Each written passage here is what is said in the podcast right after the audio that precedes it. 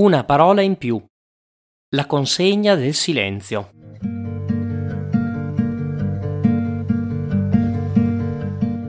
Per quanto un gesto possa apparire straordinario o una frase sembrare definitiva per la sua importanza ed efficacia, non avrebbero storia se non ci fosse qualcuno a custodirli.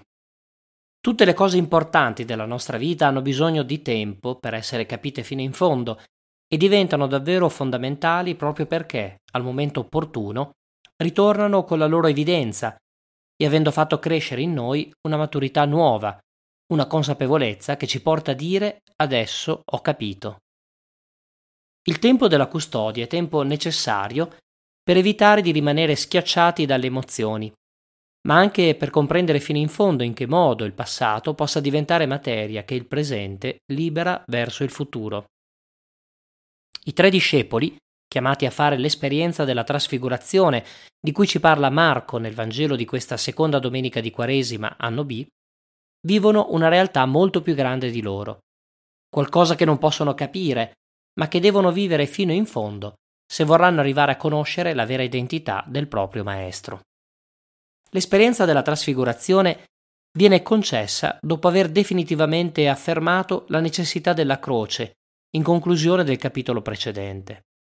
Una sorta di breve momento di ristoro nel cammino impegnativo verso la morte, ma anche uno spaccato di luce e speranza verso il futuro. Gesù lascia intravedere la sua realtà divina, quella a cui appartiene, e allo stesso tempo riceve la conferma del Padre sulla sua realtà di figlio amato e sul modo di investire totalmente la propria umanità. La compagnia di Mosè ed Elia è la conferma che tutta la scrittura, la legge e i profeti, parla di questo momento, della rivelazione del progetto di Dio di restituire, attraverso Gesù, l'umanità alla sua condizione di amabilità.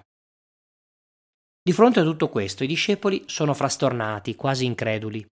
La nube non è solo il segno della presenza di Dio, secondo la classica immagine della tradizione biblica, ma anche efficacissima immagine della situazione dei discepoli avvolti nella straordinaria grandezza del mistero senza poterlo capire.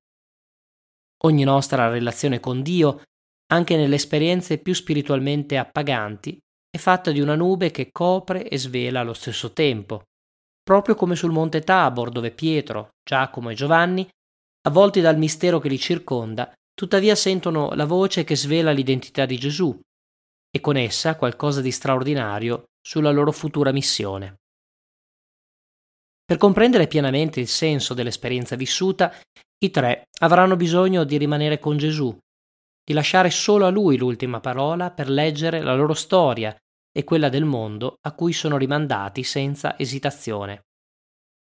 Riceveranno in maniera sorprendente una consegna al silenzio, qualcosa di inaspettato per un lettore poco attento del Vangelo di Marco.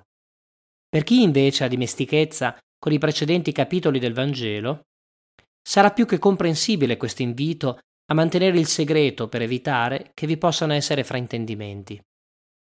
Gesù sa benissimo che fino a quando non avrà portato a termine la propria missione sarà impossibile comprenderla pieno. La croce e la risurrezione saranno il motore di ogni possibile rilettura della sua vicenda umana e terrena. Il tempo della custodia, però, non può essere vissuto in maniera passiva, in attesa che le cose si svelino da sé. Oltre al silenzio, viene chiesto ai discepoli di raccontare la propria esperienza solo dopo aver visto il Figlio dell'uomo risorgere dai morti, invitandoli in maniera implicita a coltivare la domanda sul significato dell'espressione risorgere dai morti. L'atteggiamento giusto, allora, per custodire davvero le esperienze, è quello di continuare a coltivare le domande sul loro significato. Questa prospettiva mi sembra ancora più valida e promettente in vista dello scambio con le generazioni future.